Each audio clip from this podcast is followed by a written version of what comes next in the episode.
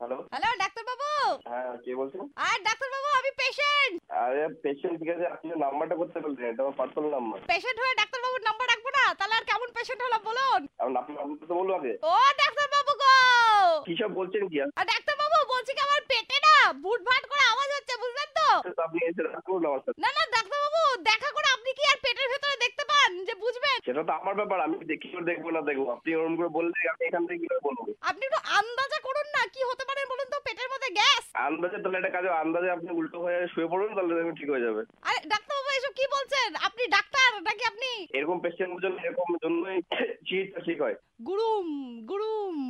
doctor বাবু দেখলেন গুরুম গুরুম আওয়াজ করছে পেটে আমার আপনার পেটে হচ্ছে না না মুখ দিয়ে বেরোচ্ছে এটা ওই মুখের সাথে পেটের কানেকশন নাই না কানেকশনটা নাই মনে হচ্ছে আমার আপনার শরীরে বাকি শরীরে আছে এ, ডাক্তার বাবু আপনি কেমন করে কথা বলছেন পেশেন্টের সঙ্গে আজকে আপনি বলে ফাজলাম করছেন বসে বসে তখন দূর পেশেন্ট আমার ফাজলামো করে নাকি আপনি কেমন ডাক্তার তো ঠিক আছে আপনি আসুন না ক্লিনিকে আসুন তবে তো ওখানে ঠিক করা যাবে এমনি করে ফোনে করতে কি ঠিক হয় আরে আসবো কি করে ভুটফাট করে আওয়াজ হচ্ছে বলছি তো গুরুম গুরুম আপনি গুরুমগুমটা বন্ধ করবেন না আপনার পিছায় গুরুমগুম দেবো একটা আরে ডাক্তার বাবু এবার গুরুম গুরুমটা বন্ধ হচ্ছে না বলেই তো আপনাকে ফোন করেছি গুরুম গুরুম ডাক্তার বাবু এ, ঠিক আছে গুরুম গুরুম গুরুম করুন আপনি দুদিন গুরুম করবে আপনি ঠিক হয়ে যাবে ওটা ডাক্তার বাবু গুরুম ধর, ঠিক আছে রাখুন তো ফোনটা